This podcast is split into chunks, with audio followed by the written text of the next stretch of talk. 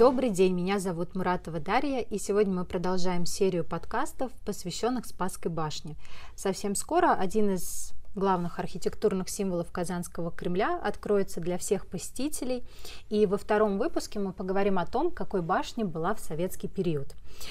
Сегодня мы продолжаем говорить о Спасской башне вместе с главным архитектором Казанского Кремля Рустем Мухаметовичем Забировым.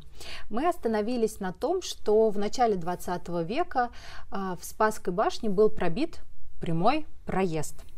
А, на фотографиях советского периода на башне а, располагается пятиконечная звезда, которую мы видим и сегодня. Всегда ли звезда была на башне?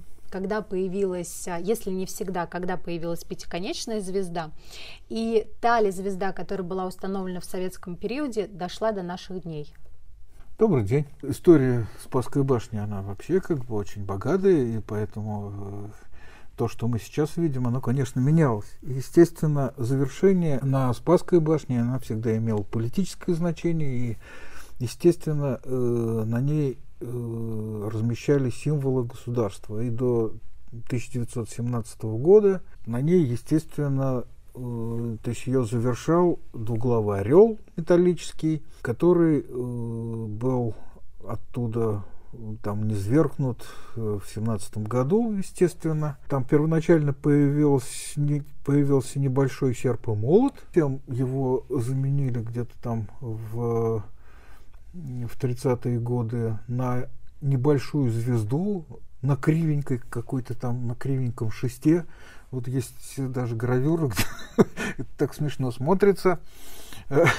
Ну и, в общем, в 63 году э, уже, значит, э, решили это безобразие, значит, как-то ликвидировать, и была э, спроектирована с Арсидиковичем Айдаровым, это наш ведущий реставратор, э, академик.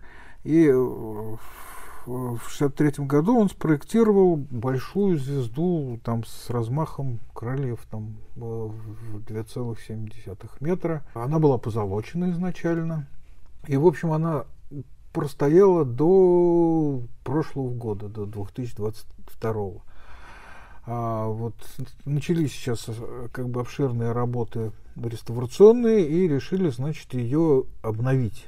Она была демонтирована, у нее там были повреждения, потому что у нее там вот э, звезда, под ней э, яблоко, вот это оно, оно уже треснуло, хотя там из толстого металла это было сделано. Ну, в общем, надо было что-то делать. Ее раздели, грубо говоря, да, то есть вот остался металлический каркас, Каркас был сделан, ну, просто вообще вот волшебно. То есть наши э, заводчане, которые делали это, сделали вообще классный каркас, который, естественно, был решено оставить.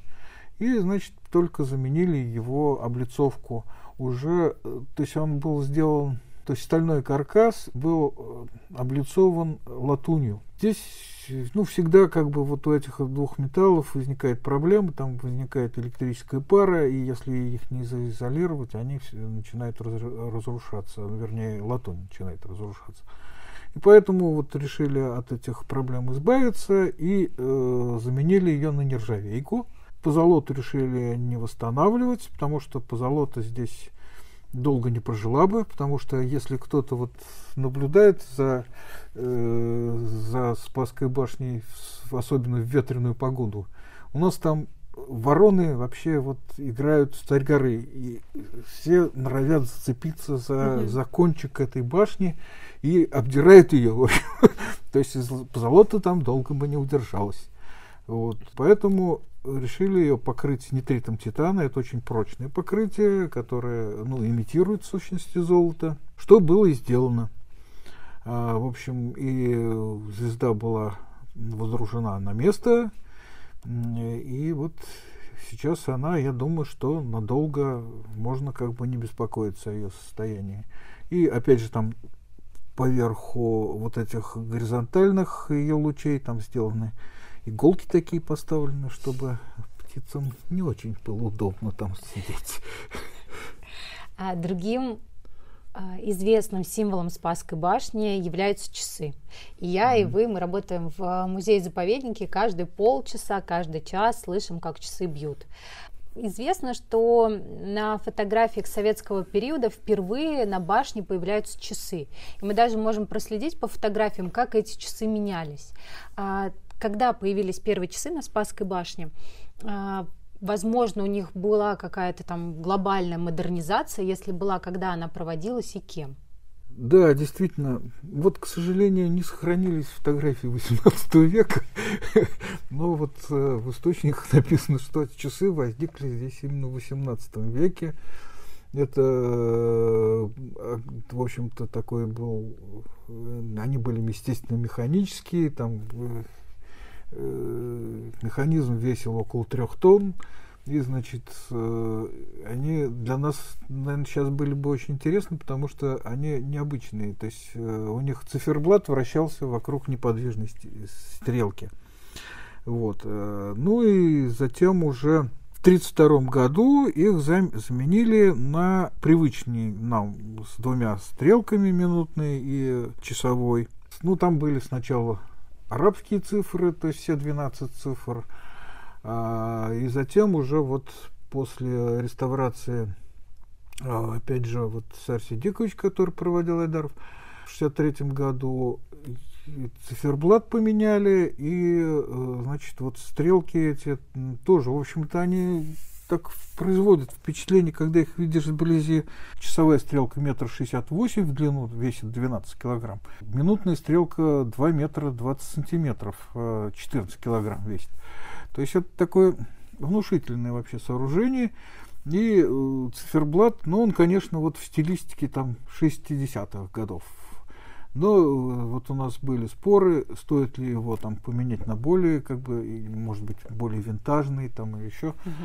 Но решили оставить э, тот же облик, который был тогда заложен. Но, в общем, циферблат поменяли, ставили его вот с таким э, серым окрасом. И цифры, их там четыре, тоже обновили. И, значит, тоже вот с нитритом титана э, покрытием они сейчас там установлены. Часовой механизм, естественно, вот в 1963 году уже был установлен электрический, электронный.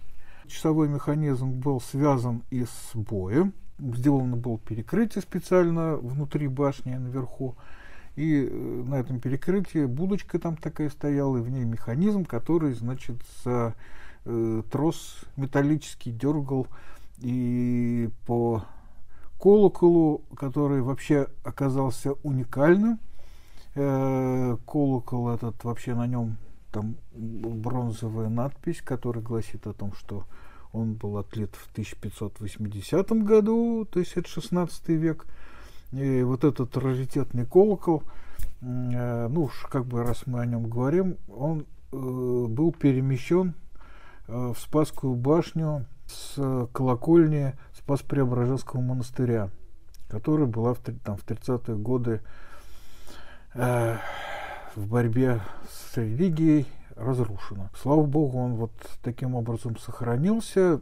Э, хотя колокол там такой вот как бы, который должен был оповещать о пожарах, там он всегда был. Но он, видимо, был там не, так, не такой масштабный. Вот эта последняя реставрация, она позволила, во-первых, Э, вернуть классический бой этого колокола, потому что э, там, значит, в свое время они навесили на нем, на нем молот, который там, значит, оттягивался и ударял там по, э, по колоколу сбоку.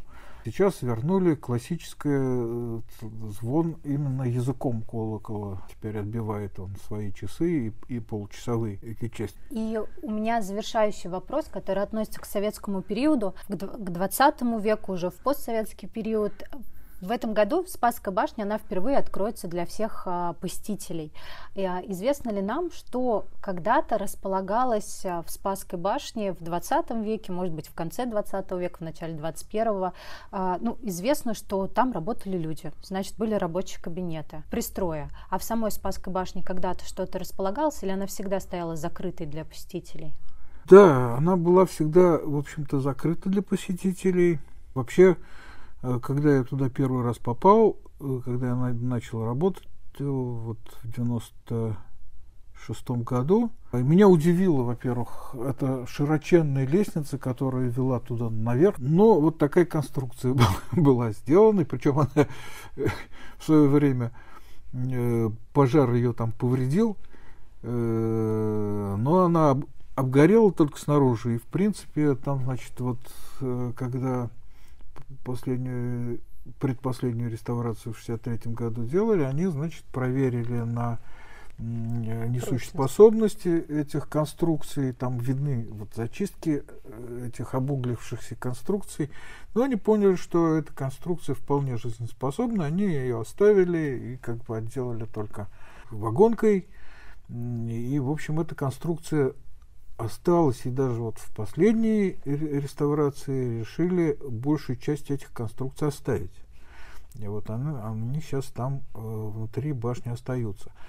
Ну, то есть самой, сама башня оставалась холодной, угу. что, в общем-то, для башен даже э, полезно, потому что если у них температуры внутри и снаружи, особенно зимой, совпадают, то она сохраняется лучше. Но пристрой, он э, был всегда вот административным э, помещением. Было, конечно, удивительно туда заходить, потому что там такие узкие коридоры какие-то, там, значит, даже антресоль какая-то была, там вообще э, было очень, э, была такая очень странная планировка, ну, которую сейчас все вычистили, вернули ее, можно сказать, к первоначальному облику, и вот сейчас этот у нас, опять же, повторяю, э, древнейший у нас в Казани музей э, заработает в новом формате – часть экспозиции будет и в самой башне, что, в общем-то,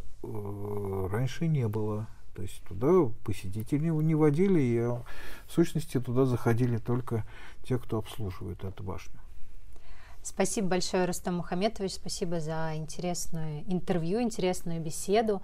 А мы продолжим знакомиться со Спасской башней в следующих выпусках подкаста «Спасская для всех».